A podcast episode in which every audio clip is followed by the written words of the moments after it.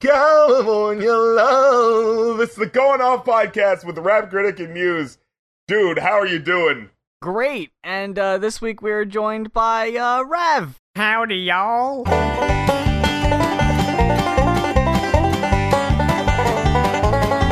Well, that'll be it. Uh, thanks, guys, for having me. It was great. Bye, Rev. All right, get the Bye.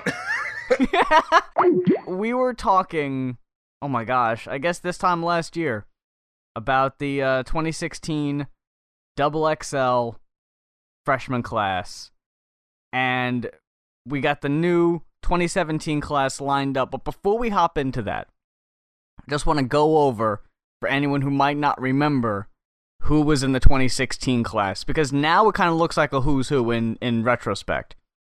Lil Yachty, Desiigner, Dave East, Denzel Curry, G Herbo? Is that Herbo? Herbo?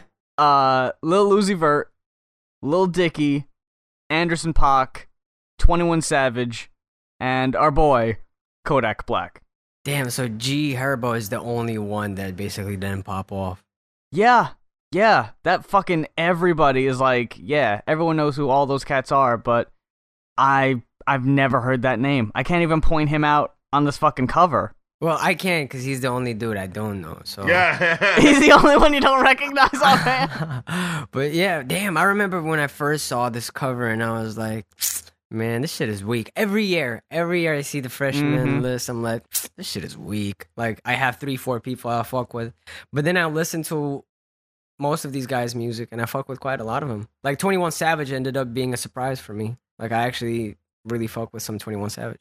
You don't really hear much from Lil Dicky in the source of like music, but I remember he recently got like a Trojan condoms ad I've been seeing. Wait, who? Lil Dicky. Oh, oh. I thought you meant uh, 21 Savage. I was like, I would like to see that fucking condom ad. Oh no. I was just seeing I was just saying that like I heard Lil Dicky's songs before he was in the class. Afterwards, I didn't really hear much. I actually I, I've I've heard both. I mean, like now he's gone viral a couple more times since then. I'm not a fan of uh of Lil Dicky personally. Uh, it's really his business move is interesting. He's working with the same manager as uh Justin Bieber and Asher Roth. Oh, So it kind of so it kind of shows you like it it doesn't mean nothing, right? Justin Bieber was a huge success. Asher Roth was a was not. flash in the pan, no, sort but of. they're both kind of going from that sort of angle of like being frat boy douche sort of thing. But I actually Big think- on the internet, also. Yeah, but I actually think Lil Dicky is actually like legitimately funny. You know? He can be. Yeah, like when I first heard him, I was like, I don't want to check this guy out. His name is. Lil- I, I I'll be damned if my favorite rapper's name will be Little Dicky. like, you know. So I was like, I'm just, I'm trying to fuck with him. And so I was like, all right, just, And luckily for you, you didn't have to worry about that. but you know, I was like, all right, just check out a couple of his songs. I was like, all right, I'll check it out. And I was like, actually, I like what he's doing here. I it's actually kind of I feel like he'd be like a good SNL character, Yeah. or he would be like, um, you know, the one thing I always hated. Remember when YouTube just started popping off, and uh, there were all these like uh, rap, what was it, rap battles of history or some shit? Oh, oh, I thought you were gonna say like people would do like Harry Potter, but he's rapping, like that sort of thing. Yeah, yeah, exactly, same shit like that, and, and um, and it was always bad, you know.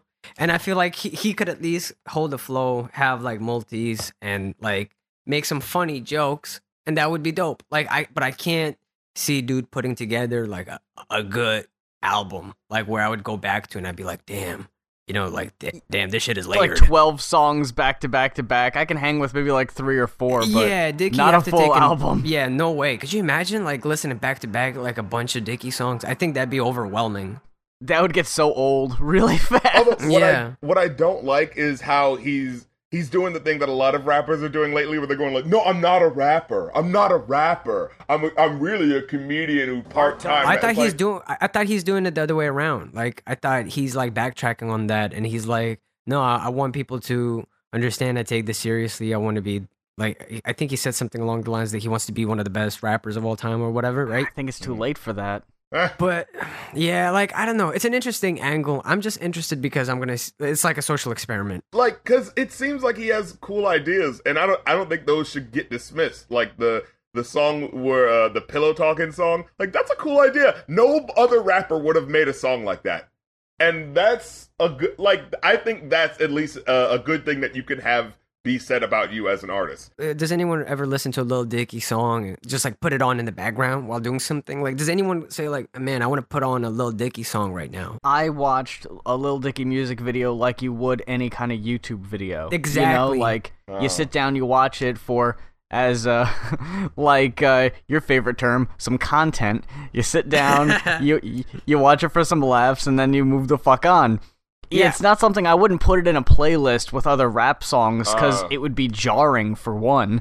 Like it wouldn't really flow well. Well, see, yeah. what's wrong with that? What's wrong with someone? Uh, I think it's all right. So I think what we're arguing right now is the difference between someone who's doing something We're that arguing? really stands out and someone who's being standing out so much that it's just a gimmick. It's not enjoyable on any other level than the fact that it is a gimmick. There's a fine line between gimmicky and like being very niche. I, I think he's basically YouTube. Like his his music is much better with accompanied with the like visuals because it, it it gives it more like Yeah. context and you can you can tell he has like a a visual surrounding his ideas and and that's cool and that works but again the song by itself you remove the visuals and it's just not interesting You know what? It, it actually reminds me of a lot of guys that are like on YouTube and like, hey, you see that they rap and they do a lot of stuff like concerning like raps and stuff like that, like e- like the epic rap battle guys, like, and then they try to sell them on iTunes, and it's like I'm sure some people are buying it, but it's not like the same amount of people that just are going to hear just the insane raps without the video. Like it's not the same without the video, like you said. You know, okay, here's what I don't understand. Why are singers getting onto the freshman double XL yeah. I don't mind it. I personally don't mind it because I think it's still within the sphere of hip hop, not necessarily rapping. I, I, I'll put it to you like this: if if it was, I don't know, Blender or whatever the fuck magazine, hey, uh, best, uh, uh, you know, up and coming guitarist or whatever, but then they had like a flutist on there, it would be like, what? Why do you No, have but these- okay, no, but Anderson Paak still like rap, He's raps not. sometimes. No, he's, not. He's not a rapper. He's on the fence. He's only he's like Frank Ocean. You know, Frank Ocean like had a lot of great rap songs before he blew up. But he's not We all a know him rapper, for the. R and B. No, we I don't own- know. I, I feel like I feel like. What, what do you mean? Uh, Okay, do you have to have more than fifty percent of your music to be rap for you to be a rapper? I don't think so. I think people should know you as a rapper in, in order for that to work. Because it's like it just doesn't feel it doesn't feel right. It feels like like if they had Rihanna on the cover in 2009, wouldn't it be a little confusing? Like it'd be like, what? You're not. I mean, I guess you kind of do it, but uh, like I just She has done rap songs. I, I don't He- like how hip hop is considered to be the thing that doesn't really need to be respected as something with certain boundaries and certain at least some. but you some say sort that, rules, and yet you, know? were defending Lil Dicky. And the thing is, to me, like But Lil he Dicky raps is on also an all of example his of that. songs. He raps But he's- on all of his he raps, but he's he's he's a comedian rapper. He's not like you look at the- you look at Lil Dicky. You don't think of him as a musician rapper, right? You think of him as like a very particular type. well, hold rapper. on a second. I mean, punchline rap is a thing. You know, It's not a punchline rap though. It's it's not punchline rap. It's not as entertaining as like like his music isn't the same way that you would listen like to a Fabolous song, right? Like a Fabolous song could actually still be good on its own without visuals. Lil Dicky really requires those visuals. And in the cipher, for instance, a lot of people were gassing him up. He had like what eight bars, yeah. and people were like, "Damn, that shit was dope," just because he was rapping on beat. I mean, he he was also in the same cipher where Desiigner literally repeated one line like 16 times, Yeah. and that was about it. yeah, that was So- funny. I And it fucking pans it. over to Little Dicky, and he has to make the face like, "Yeah, this is great. I love this. I'm so happy to be here." Don't watch my moves, can't watch my shoes, can't cock my moves. Don't watch my this guy like PNB Rock. I, I'm pretty sure Yeah. he doesn't. He's not a rapper. Ah, he's on the fence, dude. He is on the fence. He he does both too. Like I don't I don't feel like it's necessary to put these like parameters around like how much you sing. How much, Drake is a rapper because you do hear him rap a lot of the time. I was gonna ask about Drake. Actually, Yeah, like he, okay, he what about does- X? X is on the list as well. Why, He's why- a why don't you rapper. put- He raps. He sings just as much as he raps though. Like he does a lot of country like songs. Country. What? Dude, X has some crazy. Dude, like, have I not been paying attention? I, I, I, all I've heard is uh, I I can't keep a dick in my pants. That fucking no, he had like a lot of shit that just don't even have any drums and he's just singing or just talking without even rhyming. Like his shit is crazy. Okay. I mean, just just right off the bat, since we're talking about the freshman class, I gotta say X. I'm so glad he's on the list. He really deserves to be on the list, and he's my favorite person on this list. And I like him more than any of the people on last year's list. Mm. I'll, I'll say Wow. this much: I feel like what sucks about a cat like X is that I feel like he's not gonna last because he's so, and not just because I don't think he has good music or anything like that, but because he's already so self-destructive.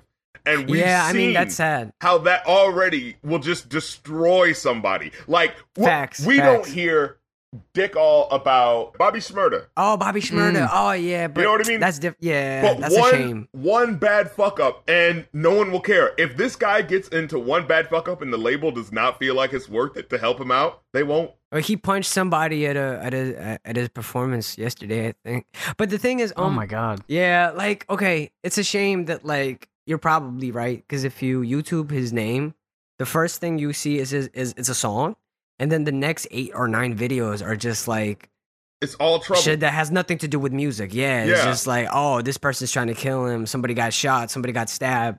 Somebody got- got punched, uh, and like during his performance, and like being surrounded by this kind of energy, and it's not. It doesn't even have to be his fault, but like you, you gotta.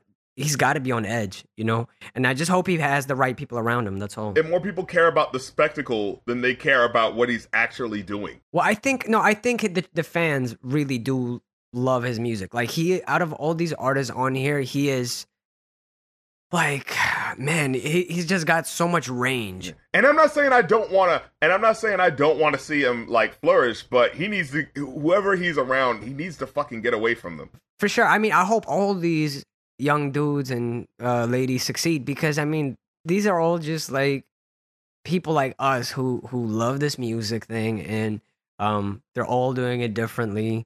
And we might dislike a lot of their music, but you know, they're kids, and it's.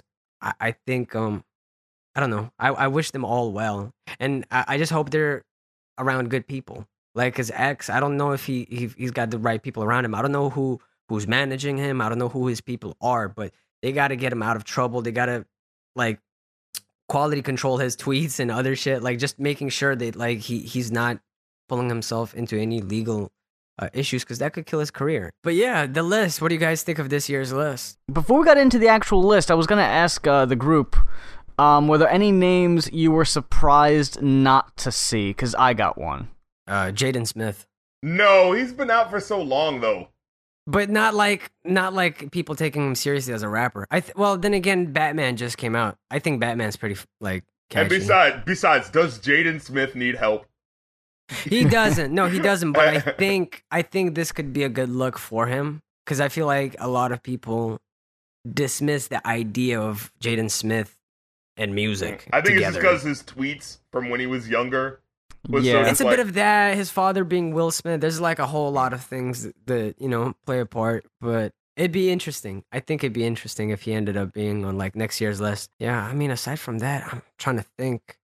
Who, oh, yeah, Black. Black. The only one I had written down was Young Ma. yeah, because she was kind of buzzing last year with that hit. That song is still getting considerable radio play around here.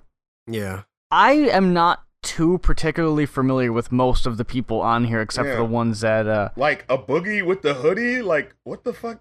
I, A I've Boogie with the heard of this hoodie. cat. Yeah, I've heard some of his stuff. I mean, no, he's definitely buzzing. Uh, it's just that uh, Yeah. nothing's really captured me yet. I like his voice. It seems Yeah. different. Uh, Amine is really cool. I like him. mm, Yeah, I, I, I like I, I like how like his name is basically a typo for anime or whatever, or looks like a typo yeah. for Yeah. He has the shirt. And that's why I love his shirt. like- yeah.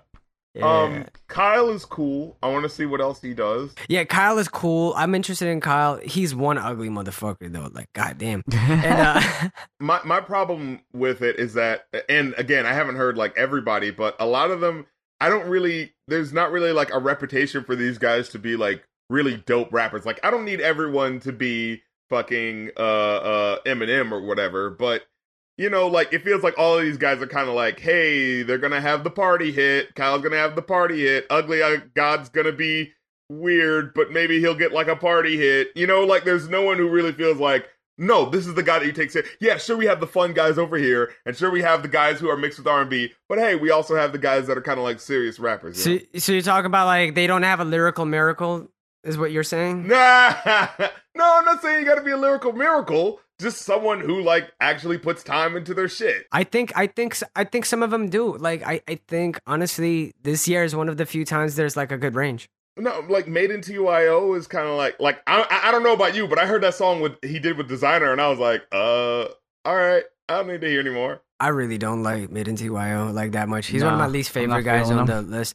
Kap G again, man, what an unfortunate set of photos. Like, dude doesn't even look that ugly, but goddamn, he's the one at the top. He's in the right top right corner, like Oh. Oh, looking like looking like an anime villain. oh my he really does. I was wondering what his deal was. he looks like that guy who like you know from the start is an evil guy but he's like still pretending to be a good guy and then eventually you find out he's a bad guy and you're like well i knew it like i knew he was gonna be a bad guy the whole time he's like, it was "Hmm." obvious he's the one who always did a snaky thing where he goes at the end i knew he was gonna be a bad guy But who's the guy in the front doing the rock horns? Is that Ugly God? Isn't that- that's ugly god yeah Yeah. can't you tell he ugly he a guy Shouts out to Ugly God, another guy that definitely deserves to be on the list. I would have been mad. okay, who's the guy with his arms spread out like he's like Lex Luthor, going like, "The world will be mine, gentlemen." Oh, that's PNB Rock. Ah, I'm not surprised he's on the list. Again, another guy who just based off of buzz. Because you got to remember, these guys are not on the list because how dope they are necessarily. This is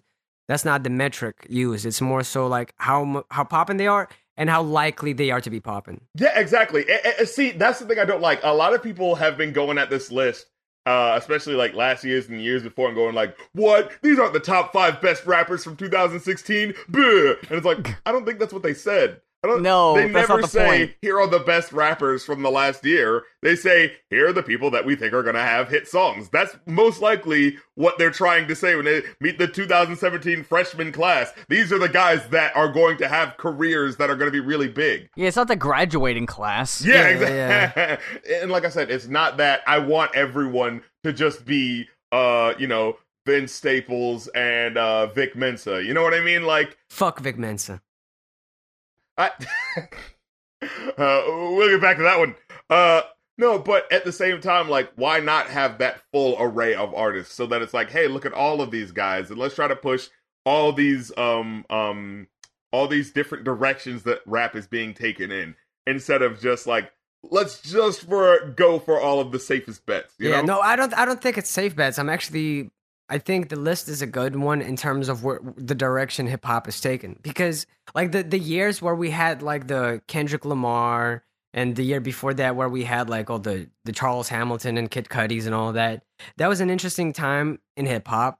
This was like the post crunk era where lyrics started coming back, so to speak, or that's what people used to say the the second golden era. And now we're going through next stage of, of hip hop evolving, and, and it's it's a lot more, I don't know, punk ish in in very many Yeah. regards. I'll, I I'll put it to you like this. I didn't think Charles Hamilton was like super lyrical, miracle, but he was a really lyrical guy. Like he, He, did was a lyrical guy, and he was a Yeah. producer. I mean, most of those guys on the la- like a lot of those guys on the list produce their own shit, mix their own shit. They sh- a lot of them like shot videos with just their friends and everything. It was all uh, DIY, and on this list, it's, it's more or less the same. A lot of these guys started off DIY or blew up DIY. It's just a different angle, and actually, the whole skinny jeans thing is like is dope because again, I feel like we can look back twenty like twenty years from now and be like, this is when hip hop used had baggy jeans, and this is when yeah, yeah, we yeah. switched over to the skinny jeans, and this is it's it's I don't know. There's quite a lot to take from the cover, and I think whoever took who was in charge of taking the photos this time around did a good job in terms of like capturing the essence, I suppose. I saw someone talk about the the rappers today and talk about mainly like Lil Yachty and Lil, Lil Uzi Vert and was like, man, rappers today look weird or whatever. And I just fucking sent him a picture of Blowfly and I was like, excuse me. You're to talk about fucking looking weird. Dude, you gotta look up. You gotta see how Busta Rhymes used to dress back in the '90s. Yo, sometimes, yeah. like, come on. Busta Rhymes, Ol' Dirty Bastard. Come on. Mhm. Yeah, no, pe- people acting like that never happened. I No, what they'll do is what they'll do is, oh man, they were creative when they did that, but they're weird now. I I don't know if it's like the social media presence and like being on Twitter and Instagram and like Snapchat or whatever more, but the rappers in this generation just feel way more relatable. Absolutely. I, I think I think because a lot of these people just like the lack of care that they put into their songwriting or whatever, they're reluctant to get too deep, or they're just like I don't know. I, I feel like it's it's more about just being honest with yourself about who you are. With a lot of cats, it's like, yeah, they have that air of being like, I'm. It's okay for me to be weird. It's okay for me to like anime. But at the same time, I still have to talk about how I'm gonna fuck your bitch and have more money than you, and talk about how I'm gonna shoot you. You know what I mean? Like, just fucking break away. Don't do that shit at all. Talk about the weird anime shit that you're into. Just talk Well, that's what X it. does. I think X does quite a lot of that. That's why I think he's such a standout guy. It's because he he really breaks the mold. To me, he's like this year's uh, uh Charles Hamilton. Don't give him that, man. Don't curse him with that. I know I don't want to. It, it was it was heartbreaking for me because I was such a big Charles fan. Dude, you could see it happening, like the the boat just slowly Absolutely. sinking on his career, and it's just like, man, this is not gonna work out, is it? So I got to ask about Ugly God. Um, I, for everyone on here, since I wasn't too crazy familiar with them, I went ahead and sampled like three or four of their songs. What's up with Ugly God's OJ da Juiceman sound and delivery half the time? You listen to his shit and you can really tell that he's just having mad fun. And and in in this generation where everyone's so uptight and really cares about their opinions and takes shit way too seriously, it's refreshing to hear these people who like say shit that could piss the left off, the right off, and they'll say it with a smile on their face and like they don't care. They're not trying to hurt nobody, but they just don't give a shit. And it's it's it's nice. It's nice to see someone not caring. I think I think that's why a lot of people really like Lil Yachty last year. It's because it was that energy that wasn't present for a while. I like Lil Yachty, like the fact that he has this different sounding style that it sounds like happy trap, you know, rap. You know what I mean? Happy Mumble, Yeah, hap- ha- mm-hmm. happy trap, you know, trappiness or whatever. trappiness or whatever. no, but but what I don't like is that he's still talking about the same shit though. Like, yes, the sound aesthetically, it sounds very different, but he's using the exact same topics. that one bitch blew him like a cello, though. That, that okay, so many people came to me with that shit, and they're like, like, dude, come on, you got to talk about this in your next verse list, and I'm like, bro, that's worse of the year material. Man, I wish more people said shit like that. And I was kind of mad that he like thought it was a flute, like what Squidward plays. And then people were Oh. like, and then people were mad. People were like, "You idiot! Squidward plays a clarinet." Yeah. he fucked up. You twice. still can't get the shit right. Look at people you. were people were mad about the flute clarinet mistake rather than the cello thing. It was hilarious. You're just digging yourself deeper. yeah, that, y- Lil Yachty's an interesting character. I mean, when when I heard Lil Boat, I thought he was going to be promising, and then his latest album was kind of. Eh. I was disappointed. Eh, that- that's exactly what I'm trying to say. My problem with him is he's basically, I'm still gonna talk about shooting you, fucking your bitch, and get having more money than you, but I'm gonna do it with a silly voice. And it's just like, well, it doesn't matter if you're just. Did he talk a- about shooting though? Huh? Yes, he does. He still talks about shit like that. That's weird. But he's 19, man. He's so dumb. Like, give him give him a chance. I'm not saying he has to be smart. That's the thing. I don't want him. No, that's why I'm saying he's dumb. Not not. I'm not saying he's actually pretty smart to a certain extent. I'm just saying dumb in terms of like finding something to talk about. Not necessarily deep. It doesn't have to be deep. It could be dumb and stupid, just like varied. He needs to be more varied. I want these guys, if they're gonna have the aesthetic of being different, I want them to be really different. Really go all the way out with it. So that each and every person on this list, you can't say that they overlap, you know? You can't say that a song by Made in TYO sounds like a song by uh Kap G. I have a theory that a lot of these a lot of these cats they stick to one sound. You've noticed like sometimes you can look up a lot of these rappers off the list, YouTube them, and just jump through different songs that they've made, and they sound sometimes almost the same, right? They kind Yeah, of yeah. merge with one another. I, I have a theory that this has everything to do with the fact that we're in the internet age. Back in the Mm. day, like people wouldn't hear you until you put your album out, and usually the, you only get to make an album if your boys, your homies, your neighborhood supports you when you get to the stage where you like you rap, you do shows, and then you eventually put something out, like a full product, and it's varied, and there's different like angles that you're coming from. These days, you put put a song on SoundCloud, and you get the reception that you get. and let's say you put 10 songs out and two of them like really pop. They get more than a million views each Mhm. and they're a very particular sound and you start to realize ah people like this and i think you start to really cater to that particular sound like oh people associate me with this type of sound Right, they right. expect this type of sound i'm going to give them what they want because it only makes sense I, i'm this is something that's unique to me and they end up making the same stuff over and over again and that's why they run out of stuff to say They're afraid of alienating an audience, right? yeah, I think on a, some sort of subconscious level, I think a lot of these people think that maybe they are liked for a gimmick, you know, even when their their potential is beyond that. I, I- I think it's it's a matter of like just kind of because you can see the numbers these days. You know, back in the day, the rap, rappers weren't as exposed to like so many statistics. These days, you put a song out, you get mad numbers. It says which country plays your songs, how many people play this, blah blah blah. You get all these numbers, so you get a better understanding of where something is going. And you don't need that kind of stuff if you want to be a true creative person and you just want to ex- you you want to explore what you want to explore. You know, uh, but because I've had that happen to me where I've put out something and I've been like, oh, damn, this one got a lot more views than this. People like it when I'm more like like this thing, you know, like where I'm louder Mhm. or where I'm blah blah blah. And you kind of have to remind yourself to be like, well, I also like doing this other stuff, so who cares? First of all, OJ, class of 2010. Second of all, Kamaiyah, for me, was the one that stood out the most. yeah, and for me too. beyond the obvious, she was the only person on this list to me that didn't sound like anybody else on the list. Yeah, well, yeah, besides Like- X, okay, again. Everybody else, and I, I took notes for all these people, and for most of them, I, I didn't care about being redundant. I put boring next to half of these motherfuckers because it was just so like, Yeah, samey. uh, just, I just don't fucking care anymore. You, you know, it'd be a good idea. Like, make a playlist of like three or four of their songs from each artist, Mm. and then just put it on a Spotify playlist. Play it like out of order, and see if you can figure out if there's anything that makes one different from the other. I'd be so fucked. I wouldn't be able to tell them apart. I gotta be honest, I would, but yeah, for sure, she definitely stands out the most in in terms of like it's a different style. I don't even I can't really put my finger on it. It sounds very somewhat familiar. it's got more of an indie style to me. Like it sounds more like someone you'd hear on the come up. Everybody else just already kind of has that polished sheen to it.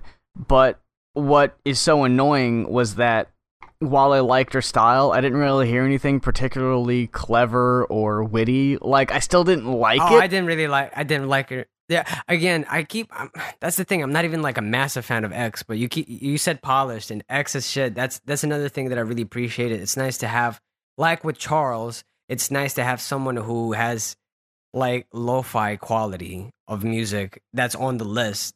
Um, because I feel like a lot of these people, yeah, like just way overly polished, and I think that's just not necessary anymore. Uh, last year that was cool because we had Lil Uzi Vert, we had was Dej Loaf? No, she was the year before that. I'm remembering 2015 because I remember 2015 had like Hopsin and Iggy Azalea. Yeah, that one was the ass one. That one was Yeah. like mostly bad.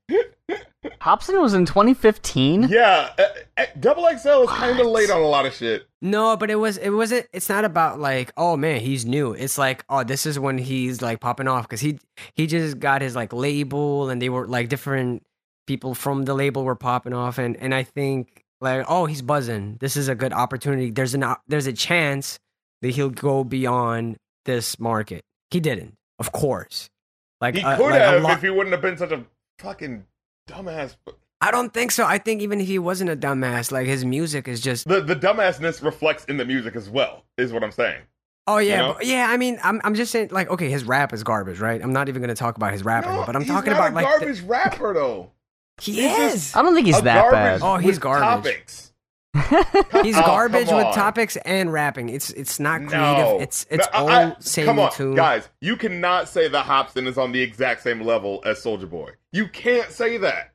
No, Mm. you I can't say that, but I would say Soulja Boy has had better records. Like I can put out, I can pull out better records than than Hopsin. Like even Soulja Boy, like Crank that.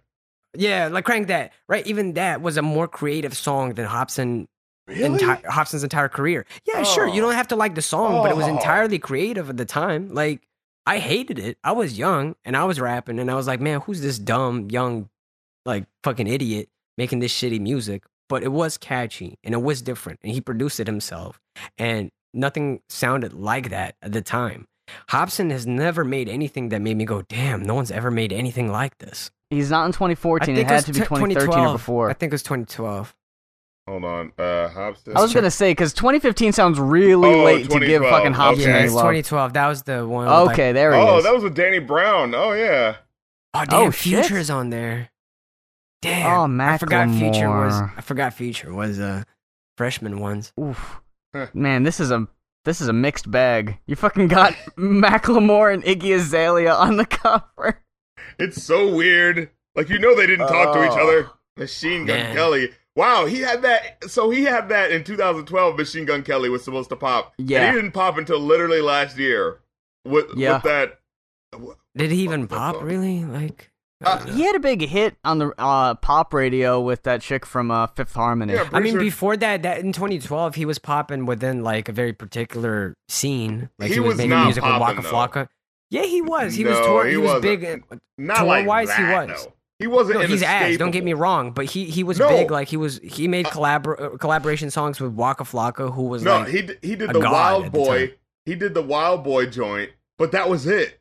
And oh shit, that went platinum. Okay, yeah, but that was I don't big. remember people rocking with it like that though. Well, no, because again, it depends what like circle you're in. Again, Yeah, I don't like his music either, but I was very aware of his presence at the time. Um, But oh, I mean, man, like what a Bad list. Things was inescapable last year. Man, Hopsin is trash. Ugh. I, I hope you guys. I hope you guys don't have too many Hopsin fans. No, we don't. Don't worry. We fucking reviewed an Okay. album of his. Actually, a lot of people we- dump on me because I do give him props uh, in certain places. Nah, I'm. I'm He's a, very he's a snotty brat who needs to fucking chill the fuck out. You know what I mean? no, he's just not a. He's just also not a good rapper. Like I don't know, can't man. call him not a good rapper. Like if you took away his personality and replaced it with like another one, the talent and the skill in putting the words together is still there. I don't know. I think the creativity not is creativity is not just the words that he's saying, but the way that he chooses to say them. It's all just a derivative of like Eminem or someone else, and it's just and and if that to some people that's cool because they to them it's got this nostalgia factor, and yet it's different because it's new. It's not the same songs as they've heard before, but to me it just it doesn't work. It's the same reason why when uh what's his name came out first. Oh, that's another person that ho- hopefully will end up next year. Uh, your old Droog when he first came out. Oh, he yeah, sounded yeah. way too much like Nas. I couldn't listen to him. I'm such a huge Nas fan. I couldn't listen to this guy. When that start, when that whole thing started happening, I was like, I'm not even gonna bother. And now he came out. He came out with the tape this year, I think. And I gave it a chance, and it's actually really good. Like it's like at least a strong seven, good, you know. And um, but yeah, because now he's doing something different. Now he's doing something different beyond just sounding like Nas. And what happened with Dram? Oh, Dram. Oh shit, yeah. Dude, Mm. Dram actually, yeah. I he, yo, I would have put him on this list actually. Yeah, but maybe he rejected the offer. Oh, like, yeah, I a didn't lot look of that these, up. Like the really big people reject the offer. Mm. I'm sure we talked about this last year, but I just love the fucking cover of the 2013. It says 2013's freshman class best ever, and it's uh, Oh, it's so yeah. so. You got Schoolboy Q, uh, Trinidad James, Joey Badass, Ab-Soul, Logic, Action Bronson, Kirko Bangz, Travis Scott, uh, Dizzy Wright, and uh, Angel Haze. Guys, did you know that Logic is half black? Oh Sorry, my I saw his god, picture no! I had no fucking idea. I Yo. know. I just found out, guys. It's crazy. like we said it in the review i don't want to shit on a situation or what he's had to deal with or any of that but i got it That's good. That- that's Like, good. The problem with him is, is he's not saying anything in addition Else, yeah. to that. There's no commentary that really makes it matter. We were talking about this before. Um, we were talking about the fact that he's like, I w- I was black, but I was also part white, and it's like, okay, what does that mean? He doesn't tell you about the experiences of being white versus all being white in some situations and being black in other situations. And I felt that the reason why he didn't do that was because in some situations where he could pass as white, it is possible that he, you know, he, because he benefited from that, he didn't want to tell you about it because he felt that that wouldn't garner enough sympathy, right?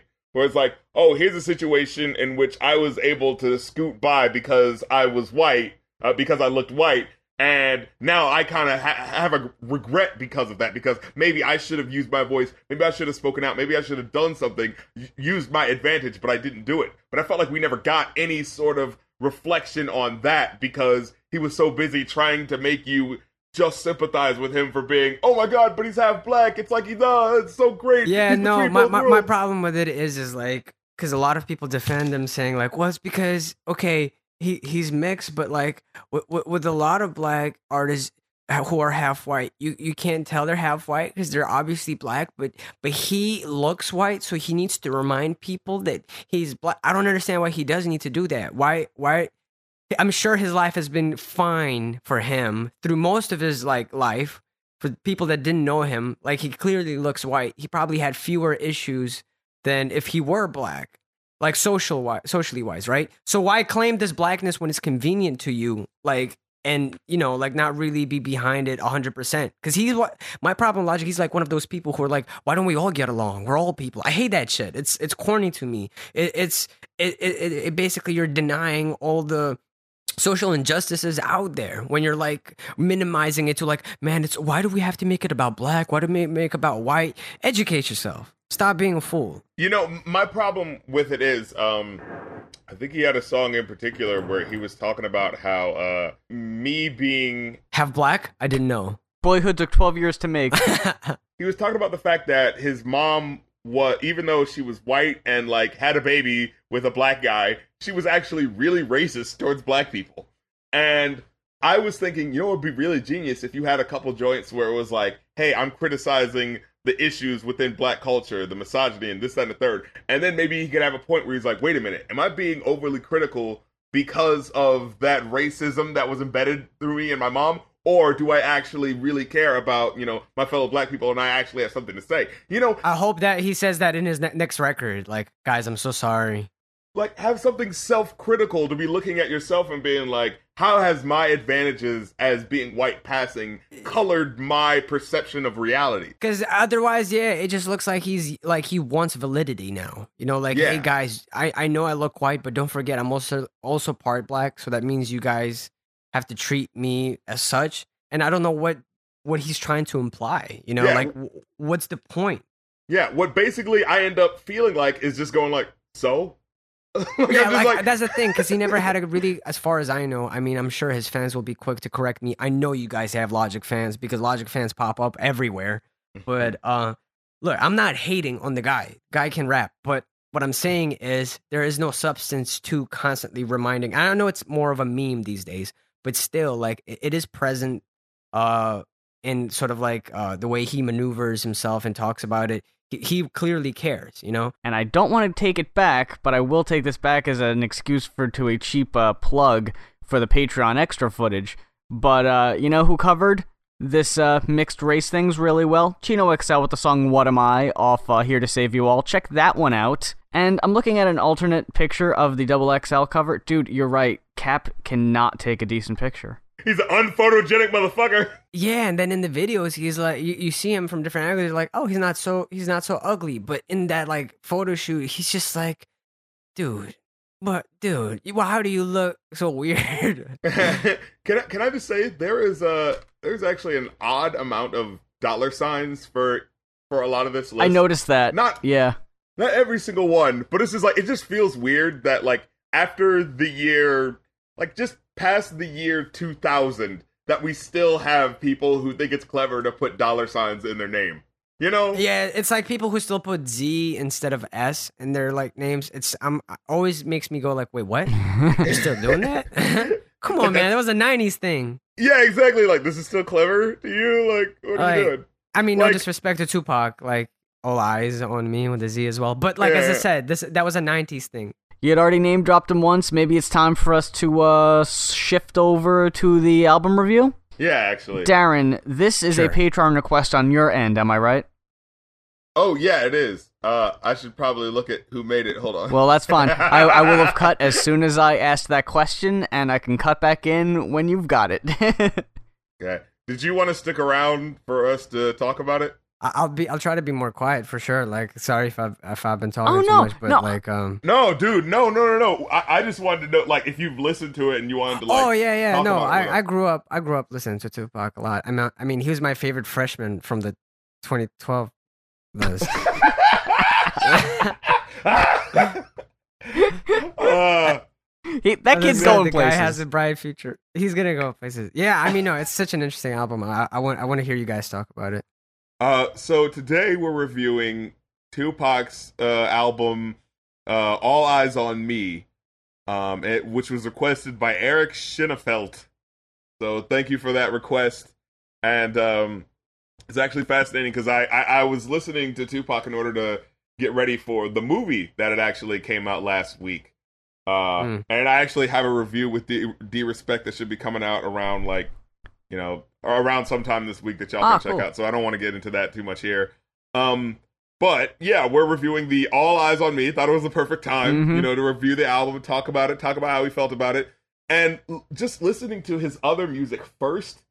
It's actually pretty fascinating the sort of metamorphosis that he goes through because when you listen to Strictly for My Niggas and Tupacalypse now, it is a Far more very conscious. Yeah.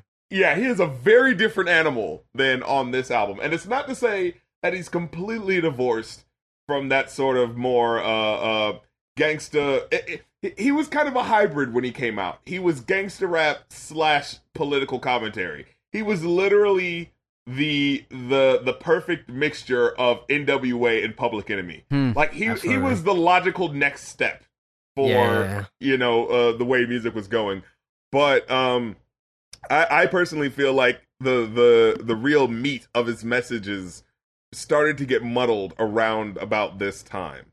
Um, that's not necessarily to say that the music is bad or that the lyrics are bad, actually, but it is to say that like you know I. I I end up feeling like his older stuff, like since that came first, it feels like you should have been evolving and making more stronger content in this vein, and it felt like it kind of got changed around. I mean, hey, that's what fucking prison will do Right. to you. You know what I mean? Like you get out, you're with a completely new label that's main focus is gangster rap. You're gonna be pushed in that direction more.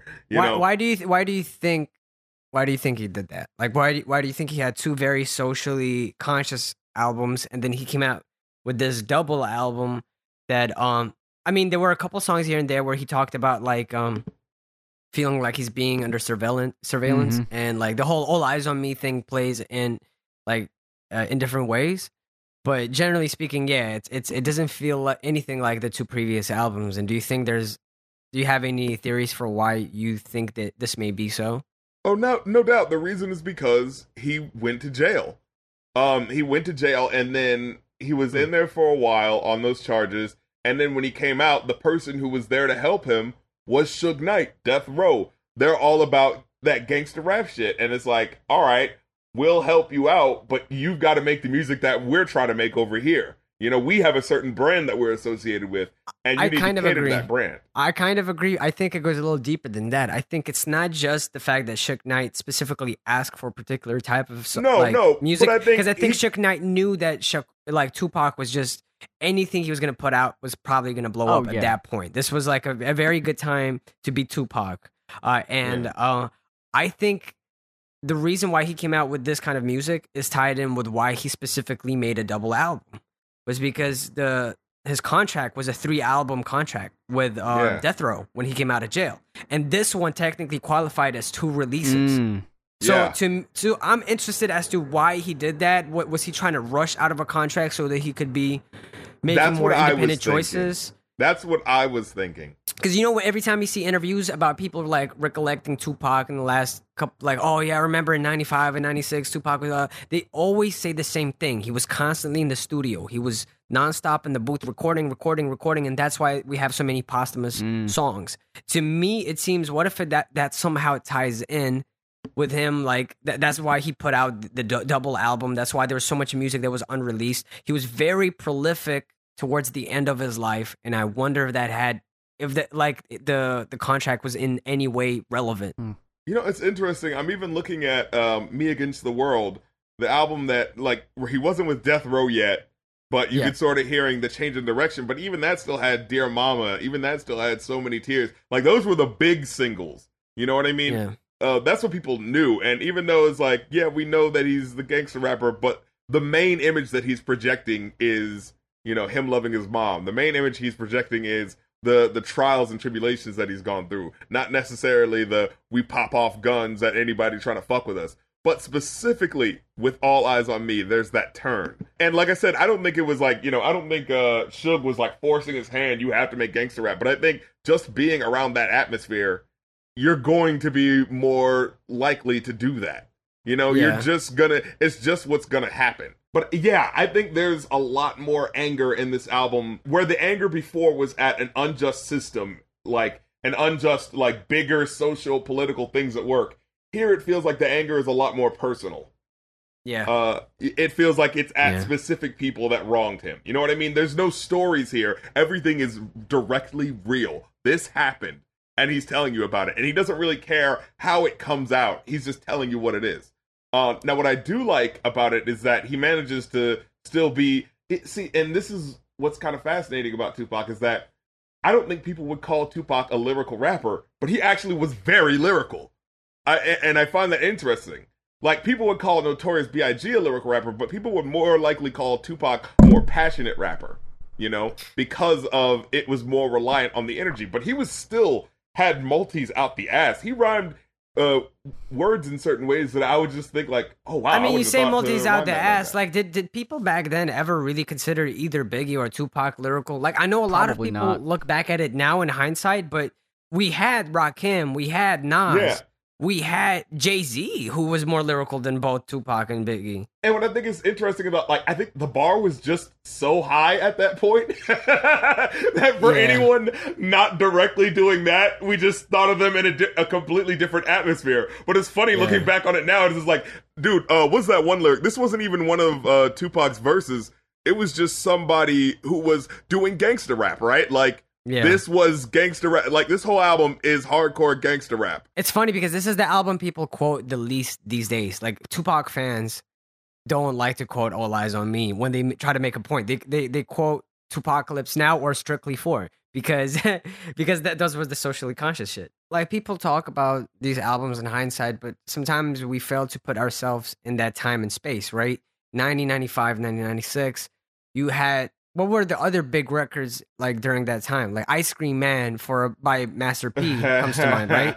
And again, that's Uh, again, it's a turn in hip hop. You could tell there was like this turn in Mhm. hip hop. Uh, pre "Hate Me Now" Nas, like Yeah. "Hate we Me also Now" had- Nas happened because of that. We also had Busta Rhymes around the same True. time, and True. before he came out, he was actually a, a lot more lyrical. He actually toned it down a little bit for his debut, but it was still the idea he's crazy because of all the words he puts together. You know what I mean? It wasn't just the energy. It was like, but listen to how smart he is while he's doing it. You know? When when this Um, album came out, like, what do you think people back then would compare it to? Because every time an album comes out, people are able to compare Yeah. it within the context of its time. Do you think "All Eyes on Me" sounded more like a Biggie record than any other Tupac record, for instance? I would say that much because it sa- it specifically sounded more like gangster rap than what he was doing before. Because what he was doing before was coming hot off of the heels of um because you know uh 90 91 was literally the prime time for afrocentrism right Absolutely. so yeah. so like he was hot off the heels of uh uh cats like arrested development public enemy x clan uh poor righteous teachers so that's what he was among so for him to change specifically to this people were probably saying oh he's trying to sound like um um the chronic that just came out two years ago he's trying to sound like uh uh who's the other cats like like MC Eiht um um DJ Quik who he actually I was gonna say yeah, here. DJ Quik and Snoop and Yeah, yeah, and And- it's Snoop. Definitely Snoop. Yeah. Uh so, you know, that harder bent uh with the more with the synthesizers and stuff. And it's kind of a perfect leap, honestly, because the the older beats from 91 92 if you would have kept going with that it would have gotten played out after a while that's why digital underground didn't last their sound wasn't yeah they had the funk in there but it wasn't really that harder edge that people were really looking for you It's know? funny you say that because I feel like the, the the the songs that people remember best off of All Eyes on Me are basically updated versions of that um like 91, 92 funk era like rap because because America's Most Wanted and California Mhm. Love were like. I don't remember. I think those were the two singles. He might have had more singles, but Yeah, California Love being- was is literally his like first number one single. Yeah, it was. Yeah, it was. It was a big deal. And then also, America's Most Wanted has again that like that fat snare and uh like I don't know that kind of like you can't help but move Yeah. when you hear. And you it hear had Snoop. Dogg on it. So it was like, here's Absolutely, Snoop Dogg yeah. fresh off of his trial. Um, you know, murder is the case that they gave me. You know what I mean? So he has that controversy going, and you have Tupac fresh out of jail. Literally, I mean, there's a reason why they call the song Two of America's Most Wanted. Like they tried to get us, but they couldn't. You know what I mean? yeah, and they were pra- they were both more or less like the like it was definitely the best time for their careers as well. And you like everybody knew Snoop at that point. Everybody knew Tupac, and honestly, it's hard to tell who who outdid the other on the record. They both just complemented each other really really well, and it's a mm. shame that we didn't get to hear more more music by by the both of them. like, I, I would together. only say Tupac outdid him because there was one point where Snoop Dogg kind of simplifies his flow, and yeah, that like that that kind of works with him, but it felt a little too much of a throwback to the older stuff. You know what I mean? True, true, Where he's true. like, you work so hard until your eyes swirl. I was like, what is this? but I, I can never be mad at Snoop because he wrote like my favorite records during like the Chronic album was great, but my favorite verses were old Snoop's or the ones that Snoop wrote. hmm So, Um, but so, yeah, he did simplify it. That, that's it's it's funny that you say that because every time Snoop simplifies it, we give him a pass. Mm. But if anyone Yeah. else did shit like that, we'd be like, "What are you doing?" I think it's just he's got that flow, man. He's got He's the got that charm. He's like, you can't It's disrespect important. Snoop. Yeah. Um, but going through this album, uh listening to it like all the way through, uh, for the first time, like for for the point of looking at it critically, I found it interesting how a lot of the first songs were actually about women. Yeah. Like, you know, did you think that was interesting? Like, okay, you have the first song, Ambitionz Az a Ridah, and then you have All About You and Skandalouz, which are all about like women and how, you know, these scandalous hoes be trying to fuck us up and oh man, I, I keep dealing with these hoes that keep trying to fuck with me everywhere I go. And I was like, it's interesting because it's usually you don't hear, you know, Tupac raps about women like eh, usually when he does it's like I, I don't know. I just expected this to be later on in the album. I expected to be front loaded with the two of America's most wanted the no more pain the you know what I mean? Yeah. um but then you got uh got my mind made up which who the fuck is that first guy like I, I I honestly wanted to go like dude could they like turn up his mic like dude speak up Oh, uh, Daz. He's like, oh, I'm the best and best rapper ever. what?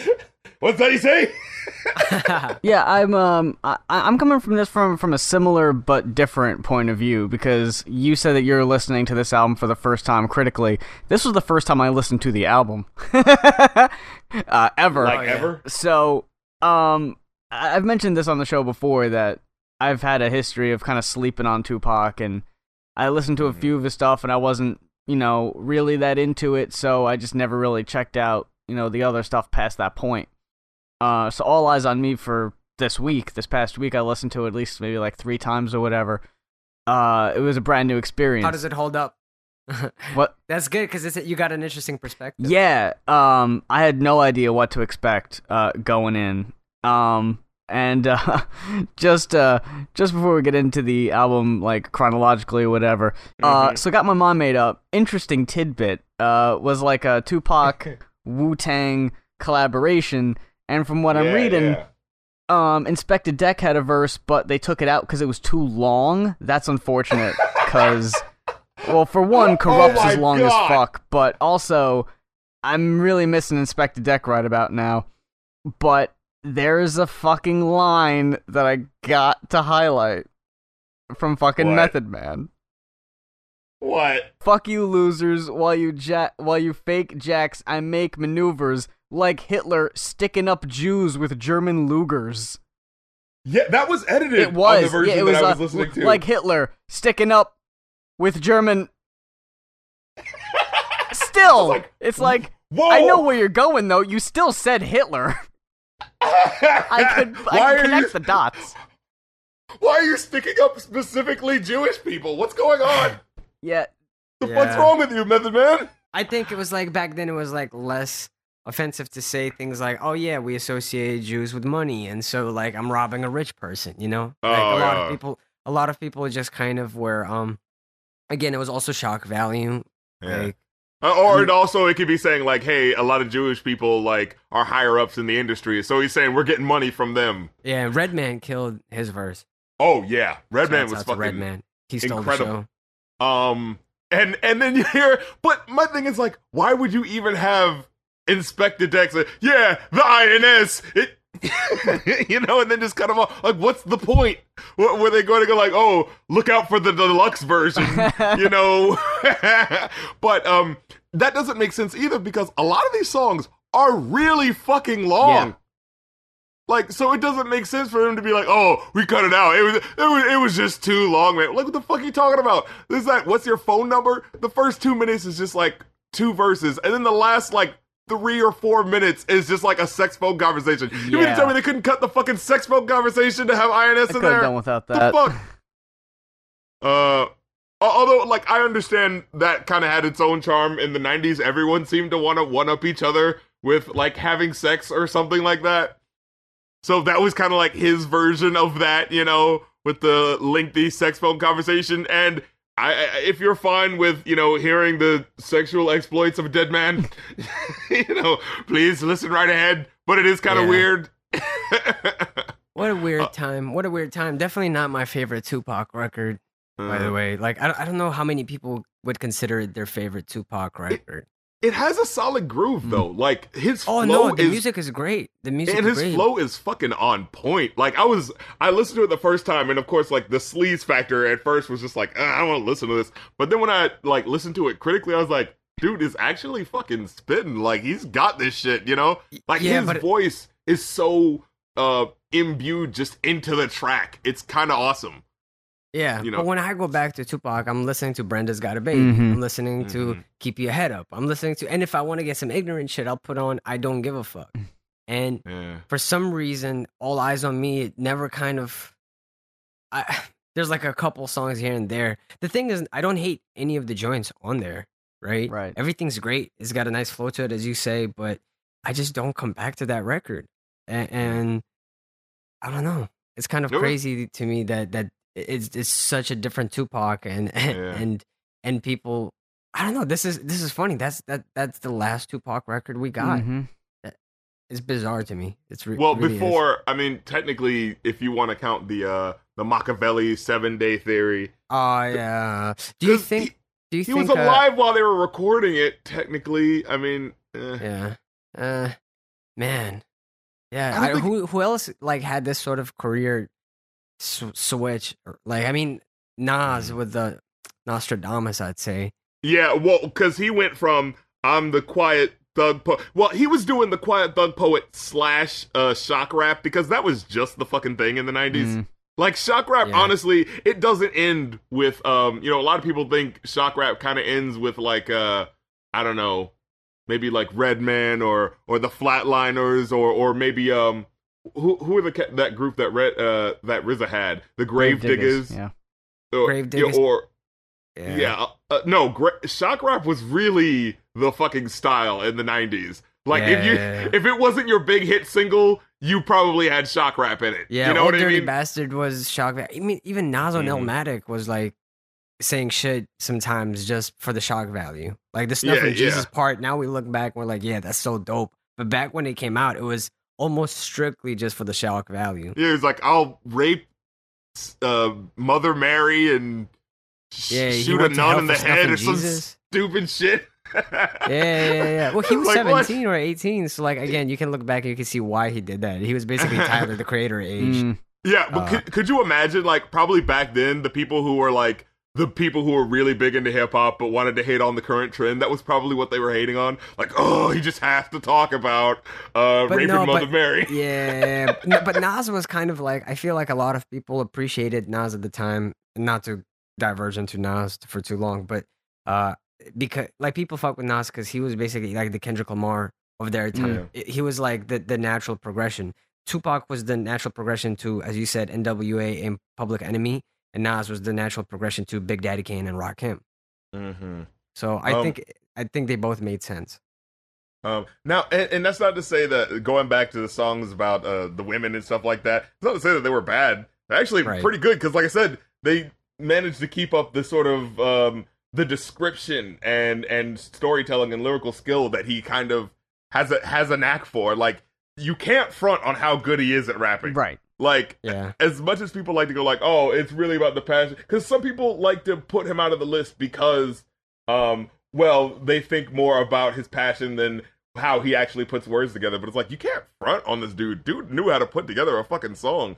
Um, I hear a lot Tupac of did, but it wasn't like it wasn't super super lyrical either. I think that's what people have trouble with because a lot of people hold Tupac and Biggie specifically like at this level of like, yeah, nobody was better to the point where Mm. you can be like, what about Reasonable Doubt? What Mm. about Illmatic? right, like right. pe- people like to dismiss these other records that were just as good, if not better, because these because guys they didn't die. died. Yeah, Yeah, if yeah. Nas died after Nostradamus, we treat it probably in a similar way as we treat All Eyez on Me. We consider Uh-huh. it was written in Illmatic absolute classics and very different to Nostradamus. You know, And I- I we'd be just like, thought yeah, about he's a something. Genius. Yeah, I just thought about something. Does anyone ever bring up any of their actual albums to say that they're like the best albums for Tupac? No, no. Most people would just most people just say just say Tupac the same way people say Bob Marley. Yeah. Like a lot of people Yeah. who claim to really like Bob Marley can't name five Bob Marley songs off or, top, or you know? albums, albums, Or albums, You know, like you know? oh yeah, you think he's the greatest? Okay, what's Bob Marley's fa- best album? You know what I mean? Yeah, yeah, yeah, yeah. I mean, like it. To me, it's interesting because, like, fine, if you can't name an album, um, I, can kind of forgive you for that because maybe you're the type of person who's like a casual listener, Mm. right? But if you can't name like five songs by Tupac, and most people who who claim to be Tupac fans really can't. Like, yeah, you got the, I don't know, like the really obvious joints that people go for, but for the most part, like, I don't think tu- people who say they respect Tupac really respect Tupac for the right reasons. They just You- know like these two guys died. Everyone Mhm. considers them legends, and so should. I. And also, like he w- he represented the super gangster. Mm. Yeah, know and it's I hard mean? to hate. It's hard. Like, what, what, are you, what are you gonna say? All Eyez on Me was eh, mediocre, and that's it. And people like, like now maybe it's actually easier, and maybe it would even be trendy to say something like yeah, that. I think so. But Right, like, right. but for like twenty odd years, it was it was Tupac wasn't so great. Like yeah, Yeah, if you, if you said that like ten years ago, you like you pro- you could get jumped. Like it was that serious, you know? Like Nowadays, saying Tupac is overrated is like saying the Beatles are overrated. Everyone is fucking saying it. yep, Nah, absolutely. but Yeah. see, Fucking- y- y- you talk about Tupac, you talk about uh, Notorious B.I.G. Why the fuck is no one talking about fucking Big L? Because Yeah, he didn't true. really like. he didn't okay, have so a hit single like that. He didn't have. Okay, so Biggie, you can't say he was really prolific because he didn't have like like Tupac was prolific. He was Okay. known He had like one and a prolific, he half was- albums. Yeah, yeah, yeah. Yeah. One and a half. Biggie only had one and a half album, but that album was was huge. Biggie had a huge impact for in terms of like New York and like popular music in New York, Mm. right? He was like the big pop hip hop artist, and then Pac was like this. He's just a revolutionary. Like people really viewed him as like as this revolutionary individual who was just like bigger, larger than life. And then uh Big L just wasn't as present. Mm. Like he wasn't part term- of any movement. he wasn't Yeah. really yeah part of really any movement. You can't really be like, oh yeah, my favorite Big L records are this, this, this, and that. You can you can you can remember two three lines here and there. We remember his voice. He's only basically his- got the one because he had the one in '95 and then a posthumous one that came out in 2000. So yeah, which doesn't count. But then you have um like a guy like Big Pun. Mm. He's remembered well because not only was he a great rapper, he was also like one of the first Latino he was the first rappers. Puerto Yeah. Rican rapper to go platinum. Yeah, yeah, and so that means something because it's more than just he was the guy yeah, who put out good music. Yeah, he was the guy who represented these people that put out good music. He was you know the what I mean? first of, you know, like whenever you're Yeah, the first yeah. of, you kind of and and I mean, yeah, he was really he was really good too. like Yeah, exactly. I mean, now looking back at it, it was a bit of the lyrical miracle thing and just spitting, a- saying a lot of things. And if you pay attention to how Big Pun breathes on records, just trying to really pay attention to how he breathes, it's kind of funny. Yeah. like you, you have to admit it's kind of funny. Um, but yeah, I I think Big L didn't have that same significance. I, I feel like um if if Jay Z died after Reasonable Doubt, Mm. uh, we maybe Hmm. would remember him in almost similar terms as Big L Yeah, because you- you Reasonable know- Doubt was a classic now, but Yeah. it, it didn't do so well upon release, if I recall correctly. Yeah, you know what the problem is? He's put out too much music. Yeah. Like, and at the time, it's great because hey, uh, new album after new album, hit song after hit song. But now it's kind of hard to go through the weeds and figure out which what was really great and what was, you know what I mean, what was mediocre. Yeah. So people don't really do that as much. So he has the legacy of being great, and of course, people always point to Reasonable Doubt. Mm. But does anyone really point to Roc La Familia or? yeah, uh, Or the I second guess one. People- yeah, or or yeah, in my lifetime or whatever. Like there was like the three parter thing. the first five albums, pe- most people can't name Jay Z's first five first five albums because most of them we just don't remember. They didn't stick Mhm. with us. It's Wait, the- let the- me the see ones- if I can name them. Wait, hold Okay. on. Let me see if I can name them. All right, so we have, um, of course, we have Reasonable Doubt. Right. obviously Then we have uh, classic. uh, volume one, two, and three. Uh, no, I'm kidding. uh, no, I mean it is like volume one in my life. Uh huh. Well, they all kind of named weird though, so it is kind of hard to remember. It, like it is, yeah. Volume one, okay, one, two, three. I'll, I'll give you a pass. Yeah. for that. you can, you can, you can. you- uh, I do remember in my life, and then like the S Carter, like S dot. yeah. something. That's Life three. and Times of S. Carter. yeah, yeah, yeah. Life and Times of S Carter. Uh, and then you have Blueprint. I think is the Nope. fifth one. That's where, that's when Roc La Familia came out. Yeah. See, like that, nobody remembers that. Yeah, it, it, it preceded the Blueprint. Yeah. That's 2000. and the Blueprints reason why- 2001. The Yeah. reason why people don't remember that is because it was supposed to be a compilation album, and then he just at the last second slapped his name on it. it was like, "Fuck it, it's my album." That, that was, that's actually exactly it. But that, it- it's interesting because like the, the records we remember him for are uh, Reasonable Doubt, Hard Knock Life. Black God damn it, that Album. was Yeah, you two. forgot. Yeah, Hard Knock Life was on Ah, come on. Yeah. Sorry, you were saying. no, but yeah, it's like he he he's he's had some classic records, but in between the classic records, there was there's just some like forgettable garbage like Kingdom Come Mm. and Mm. Life and Times of S Carter and Blueprint Three. Like, come on, yeah. American Gangster was slept on, in my opinion. Oh, oh, It- yeah, that was a really good one. Actually, such a good record and like Um, conceptual, and I don't know, I, I thought it was one of his best records, and I was so surprised that I'm so surprised that people don't put it in their top three J records. you know what his problem was? He tried to do the fucking part one, part two, Yeah. part three bullshit, and that just, uh, that just puts down your your just your legacy because you're already looking like you're going back to the well instead of making something new. Yeah. You know, your first album is Reasonable Doubt, and then your next three are Volume One, Volume Two, and Volume Three. Like that's just not a memorable sound. It doesn't sound memorable, you know. Yeah, but you got to remember back then, a lot of rappers, especially like nerds like Jay Z, like sure he has like actually real criminal past and associations, all that. But all th- all of those things aside, like he's a nerd, and a lot of the hip hop dudes, especially in New York at the time, were movie nerds, like Mm. um, like mafia Mhm. movie nerds, and they were really Yeah. obsessed with like making references and releasing music in the way that some of those movies were released, and like the covers and the the, the fonts, everything was like inspired, Uh-huh. you know. So I think maybe the volume one, two, three might have been like also sort of sort of along those lines, like.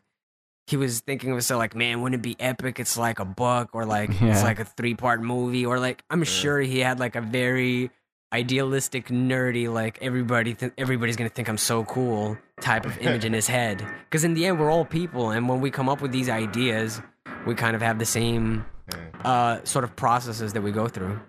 It's kind of like how Lupe was like, "Hey, I'm gonna put out my first album, and it's called uh, w- w- okay, what's his first album? Uh, fu- uh, Food and- oh wait, was it f- Food and Yeah. Liquor." Food and Liquor Volume One?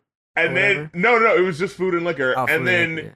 he puts out uh the Cool, the cool, which, is, awesome. Yeah, which is based on one of the songs from the first album, expanded into its own album, except he doesn't really do that because the first two the like the second track on the album is a complete departure and is about something else. And then the third Yeah. track is just about him as a rapper. And then finally when we get to the fourth track, we're start we're talking about the character the cool. But by then we're just like, wait, who what is this album supposed to be about again? And then by the last track we're like Go baby! What the fuck does that have to do with the cool? you know what I mean? Yeah. It just gets so muddled, and then so finally, uh, what did he do after that? He did the cool, and then he did the the album that was delayed. Um, right. Uh, lasers. Mhm. Oh my Which- god, lasers. Yeah, which people didn't like, and so already he's interrupting the flow of sort of what people would consider to be like a good discography. You know what I mean? Yeah. And then you have Food and Liquor 2, The Great American Rap Album, Volume 1, or something like that. It's just like, Yeah. what? yeah, un- unless unless your tape is like a collection of B-side throwaway joints, don't call it volume 1. right? Yeah. like- yeah. Like um I don't know. It's weird cuz as soon as I see volume 1, it just makes me feel like it's an incomplete thing, you yeah. know? Your brain like, immediately g- thinks that it's not as important. yeah, I'm judging it already in a particular context of like, all right, well, the second record, I'm going to compare it with this one. I have to because it's volume two, whether I want to or not. Like in my mind, Hmm. I'm going to associate those two albums together, and you don't always want that. You kind of sometimes want to have these standalone projects. But I mean, sometimes it's worked. I'm sure it's worked for some people. Um, I, I can't name any that it's worked for. But... Uh, Star Wars. um, going back to Tupac. though. yeah.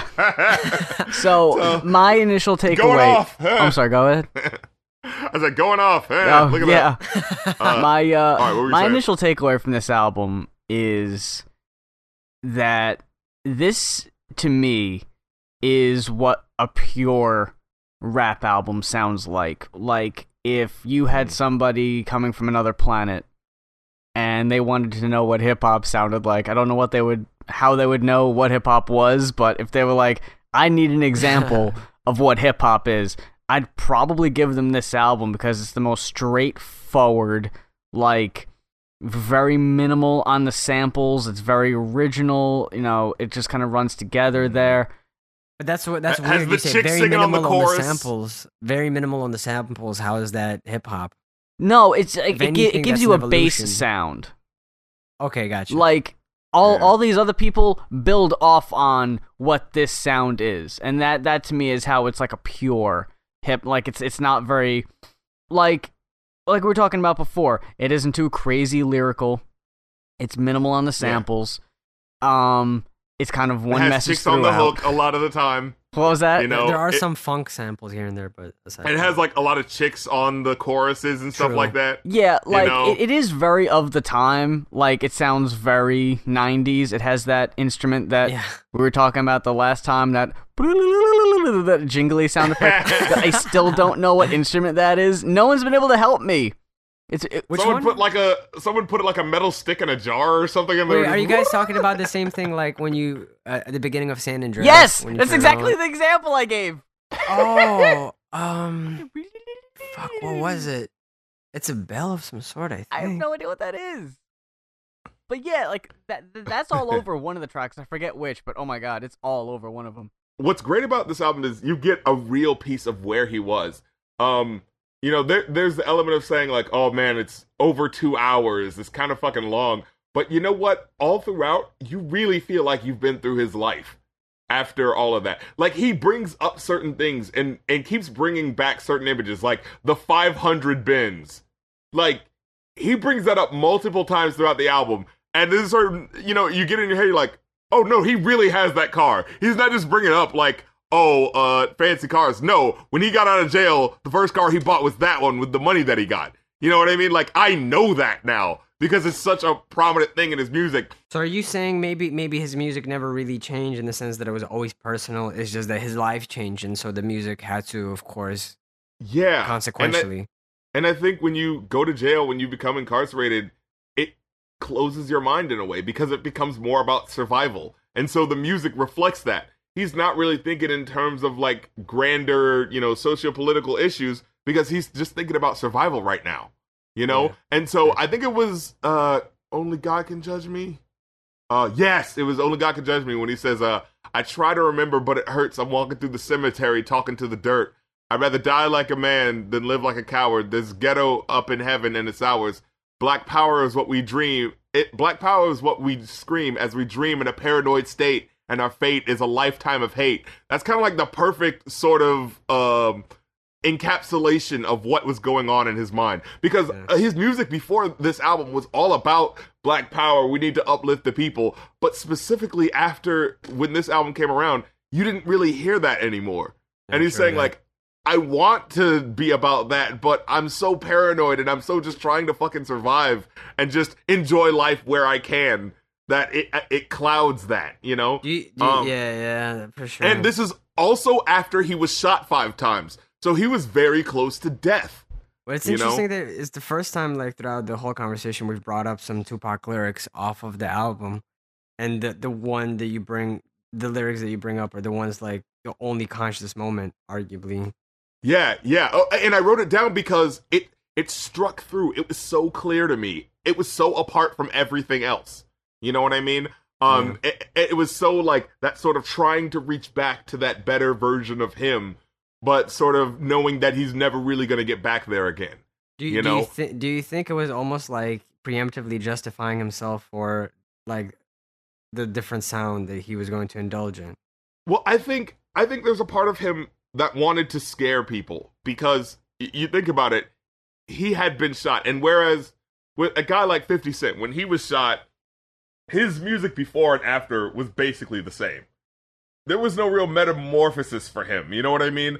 But I feel like with him with him being the type of person who really reflects what is going through his life through his music, being like basically so close to death, and which is why it's so interesting because some people might forget that he actually was in the hospital and was close to death before this album. Excuse me, before this album. Ca- yeah, before this album came out. So you know, listening to this album, it might sound like he's just talking about he's preemptively talking about his death. You know, which would happen in '96, but he's actually talking about the first couple of times where he encountered death, where he felt that I might not get out of it. You know, this wasn't pre. This wasn't. Um, do you, uh, do you you think it? he was intentionally trying to scare people, as you were saying, or do you think it was basically j- jail fucked him up because you know, like after this record came out, and people don't don't talk about this much, but like he he started ha- beefing with uh, a whole lot of people, Mhm. uh, including people who used to be his homies, like Snoop and Dre.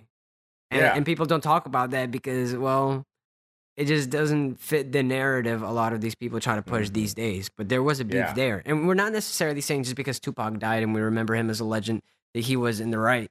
But I'm I'm I've always been a bit curious about that perspective. Like what happened there and why was he Mhm. making so many enemies so quickly? Was there's there a paranoia? If there was, was it fueled by Suge or was it his own kind of fears coming out of Mhm. jail or just I don't know, like there I feel like there's so many unanswered questions and usually these questions aren't brought up because a lot of people don't know about a lot of his beefs after this Mhm. album came out. No, I definitely get the feeling that there was like there was in one sense the sense of if they're gonna call me this, I might as well give them this. Yeah. And then there's also the sense of someone wasn't scared enough to come up to me to try to kill me, so I'm gonna beef up my image to make it so that people are too afraid to fuck Mm. with me. Yeah. You know? You know you know what's funny when I first heard um when I first heard Kendrick Lamar's Humble, I was wondering if he was going to go in a like an All Eyez on Me direction on this album Hmm. because it Mm. felt to me like he he was there were a few parallels in his career with Tupac and then uh, and then it turned out to not really be the case too much but still it's it's Mhm. interesting to see like I mean how it, do you- do you think if Tupac didn't die do you think he would have made good music after this album I don't No. think so, honestly. I I, don't wouldn't think say so, so. either. Like I feel like that that was the end. Like I feel like Yeah. like what what do you well again, Peop- we can only speculate, right? Mhm. People what- always act like, oh, if so and so was still around, all these guys would straighten up and fly right. Ugh. But it's like, But but but maybe, I mean we don't know because what if as I said, what if Nas died after Nostradamus? Hmm. Then Well, I it would look- we'd also be like, yeah, he never he could never do something as like it was written or uh Illmatic.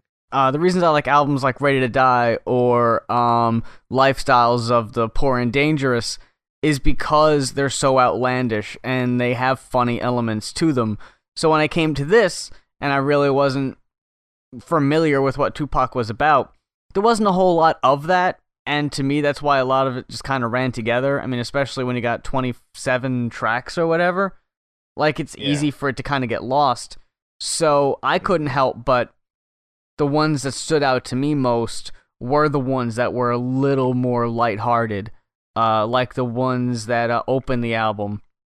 All About You, Skandalouz, um, obviously With California Snoop Lo- Dogg at the end. What? With Snoop Dogg at the end, it's like, I saw in Nate Dogg video. I saw in the Warren G video. Same girl. uh, I felt like because it was a double album, he he stretched out a lot of things and wanted to make it sound more. He wanted to make the album sound bigger because this is the very first rap double album. No, it's not it- actually. Yeah, it is, isn't it? No, th- th- there are a few before that. Who? Who? You're gonna fucking scoff it off, but uh, the rapper Esham had one. Oh, come on. I'm just telling you. I'm telling you facts. Oh, I think it's maybe it's the first double album that went platinum. Or Okay, whatever. yeah, because he had Judgment Day, uh, that came out in '92, and that's a uh, oh, okay. that's a double album. Yeah, I mean it didn't do that bad, but yeah, it certainly didn't go platinum. It's fucking underground horrorcore, but still, Yeah.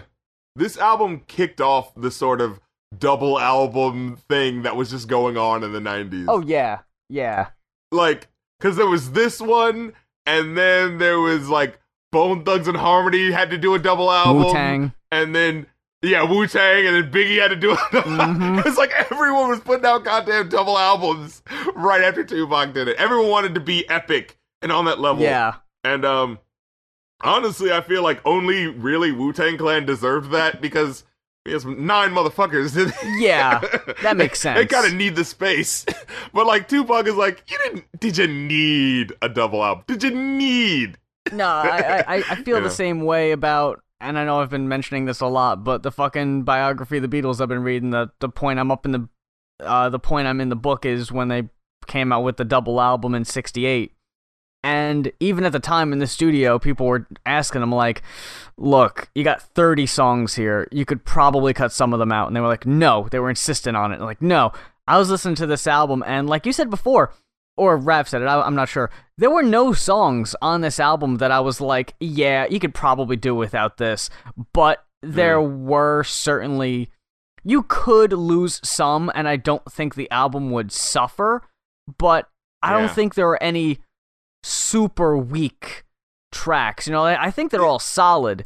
And like I said before, it's just it's just not necessarily what I would listen to normally. So there were at there were times where it did get a little boring for me.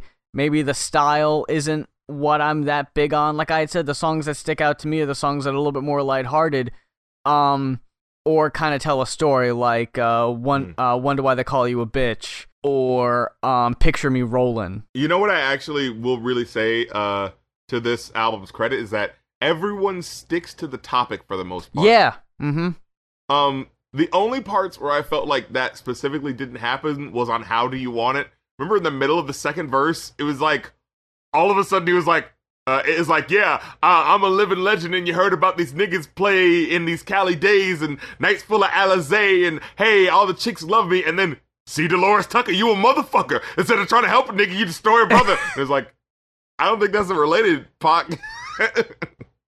you know, uh, and then on um Thug Passion actually, uh, w- w- was sampling the Computer Love song, you know, hmm where like all the guys are just talking about how they're gonna fucking blast gats at you and how they're gonna fuck you up, and then only it, it felt like when it got to Tupac, he was just like.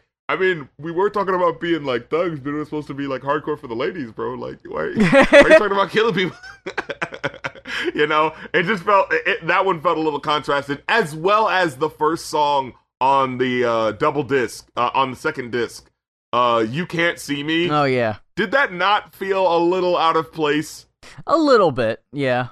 Like George Clinton is sitting there dancing around talking about which way did he go? Which way did he go? Da da da da da da da and you know dancing around and having the fun little you know uh, uh horns and shit playing. Meanwhile, he sounds Tupac sounds more pissed off than ever.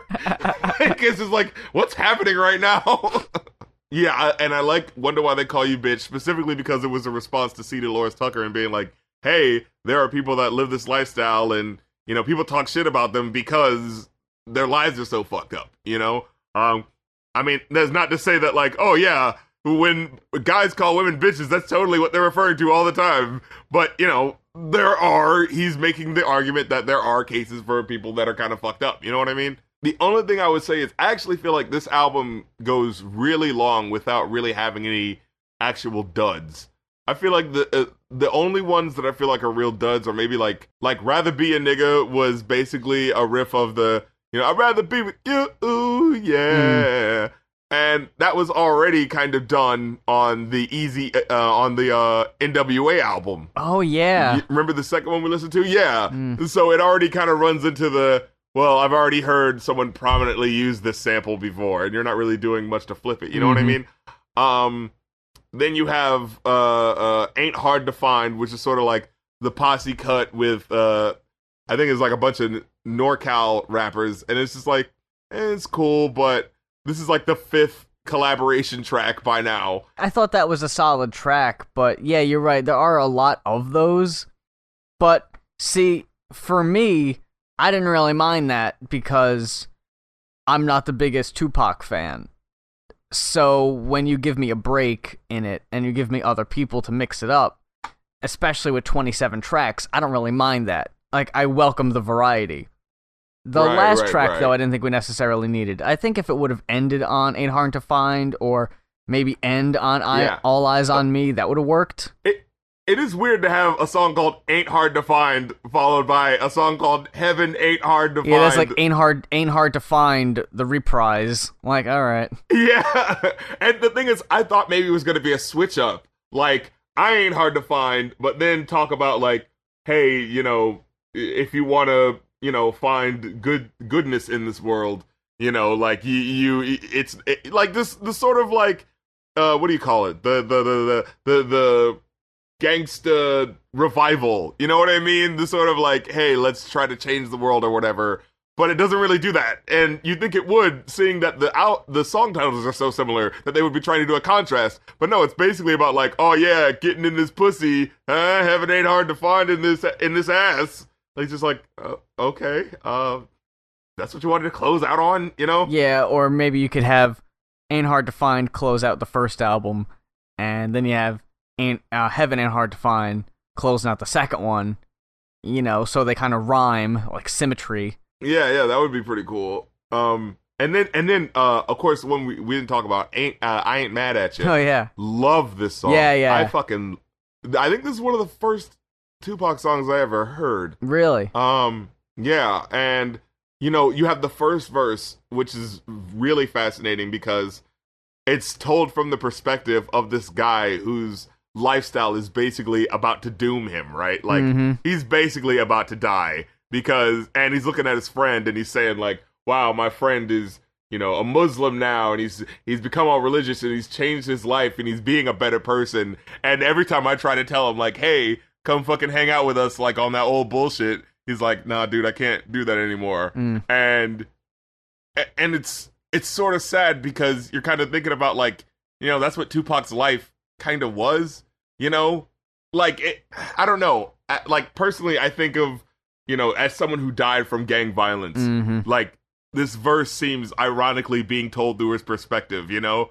Like uh I don't know. Okay, I'm I'm just to get into this like for me as someone who used to live in a shitty neighborhood and I'm sort of moving out of that now and you know, I'm living better and and it like the song kind of puts me in the perspective of like here's this guy who was living that street life too and he went the wrong route and he's you know he's like he's joking on me uh, joking on you know me or whatever and going like oh man you're you're acting like you're a good guy now but i know how you used to be. You used to be into that shit too. And he's like ah but i ain't mad at you. You're doing your thing. And then just sort of saying like but you know what this guy's path is going to be. You know he's not going to change. You know it's not going to get better Yeah. for him you know?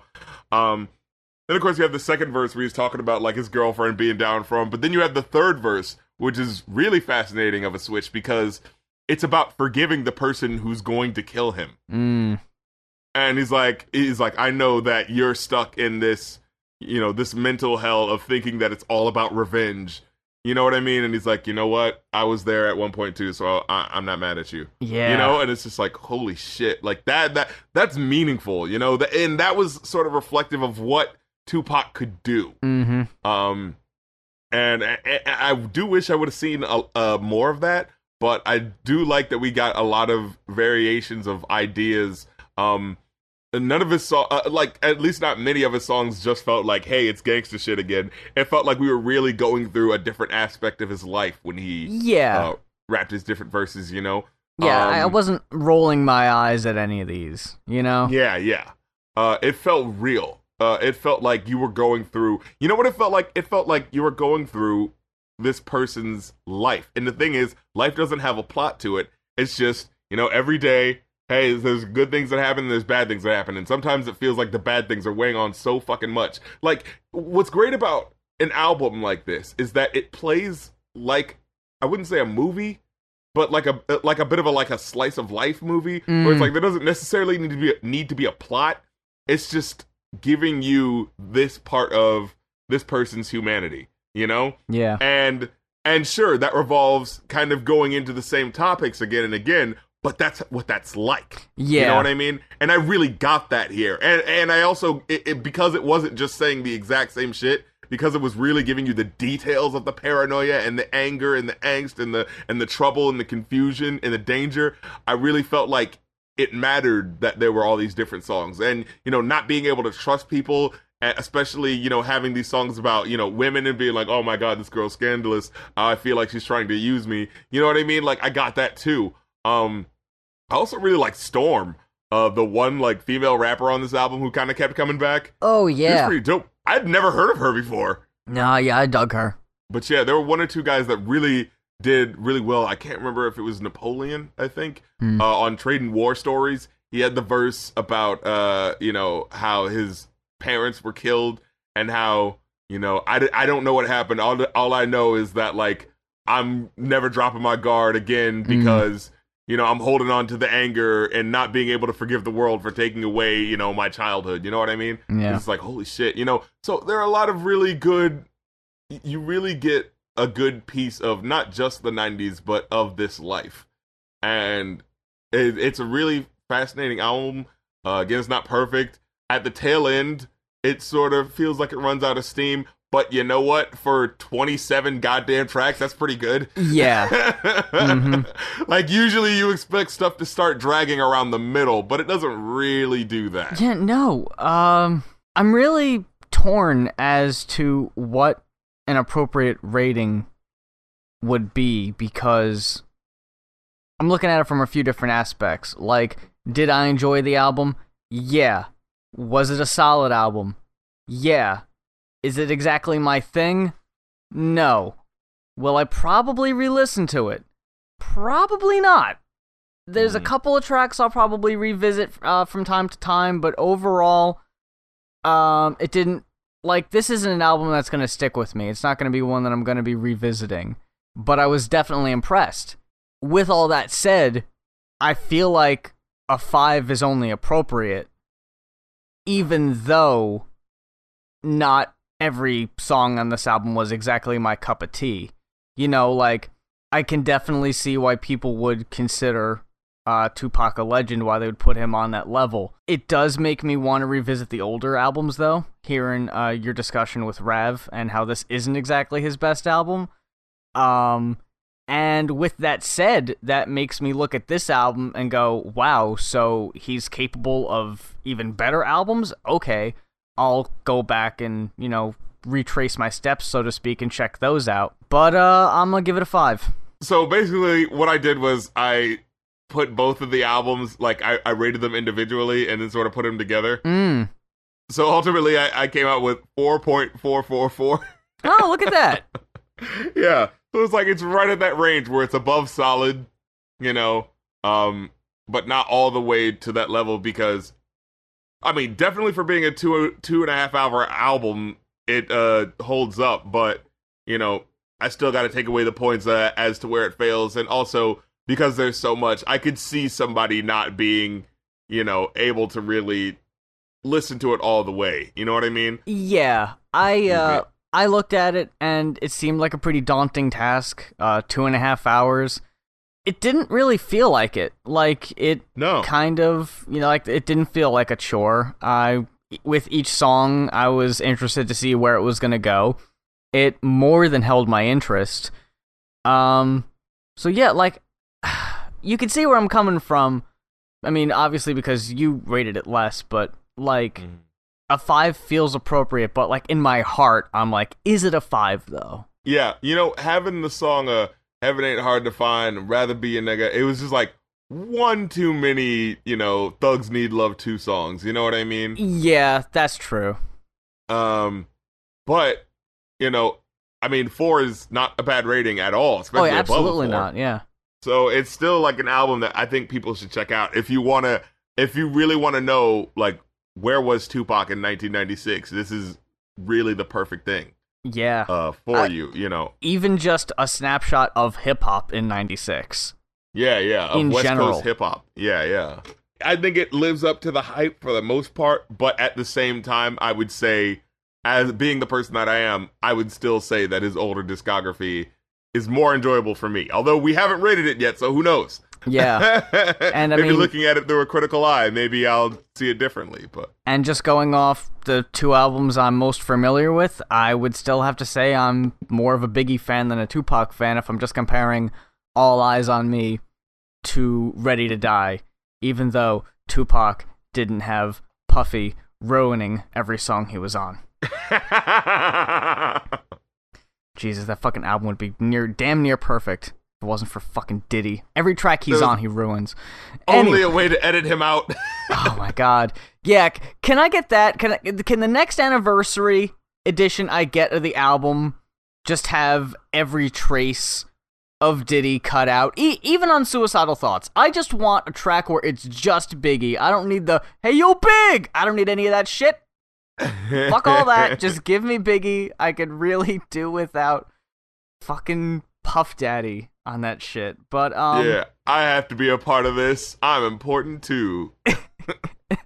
You you you you gotta say though, like Suge Knight did kinda have a point. Like P Diddy didn't have any rebuttal to that when uh Suge Knight said, "If you want to be with a company that doesn't have their producer all in the videos, dancing around, come with Death Row." oh although although ultimately at the end of the day, eh, I'd rather have someone dance in my videos than be dead. So yeah, then again, people died on both their fucking labels, so I don't goddamn know. I'd rather have videos, period, than Yeah, exactly.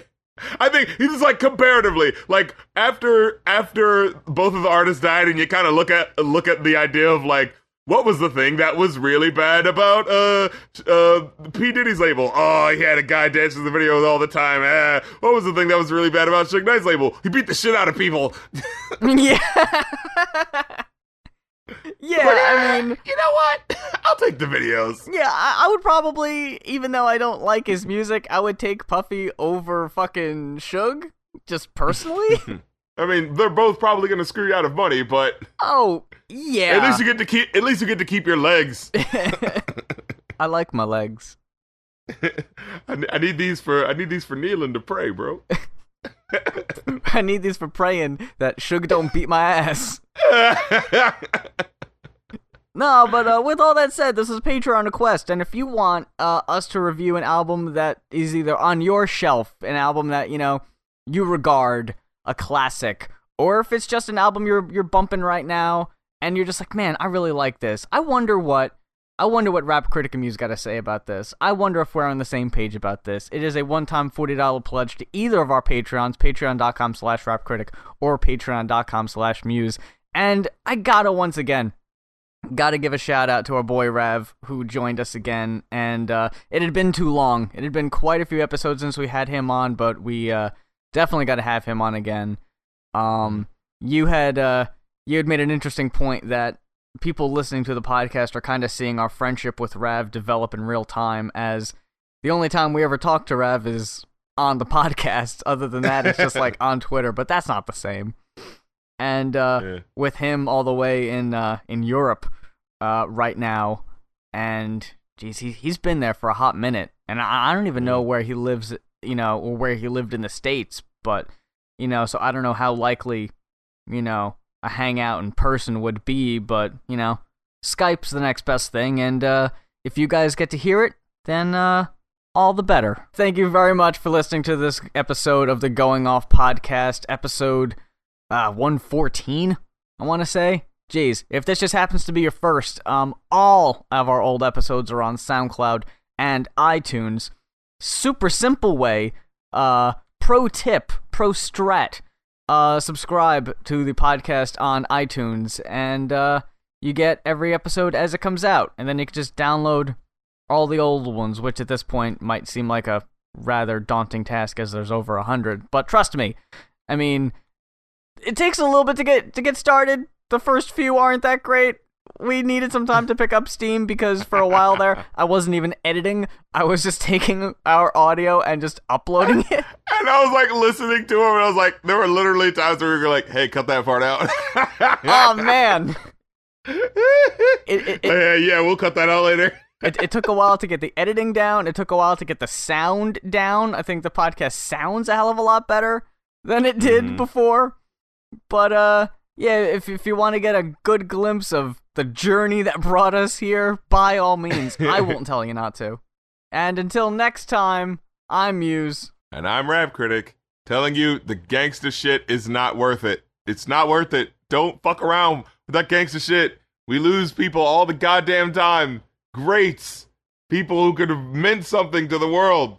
But no. Then motherfuckers gotta be hardcore. Fuck that. Get this money. Fuck all that shit. Alright, good night.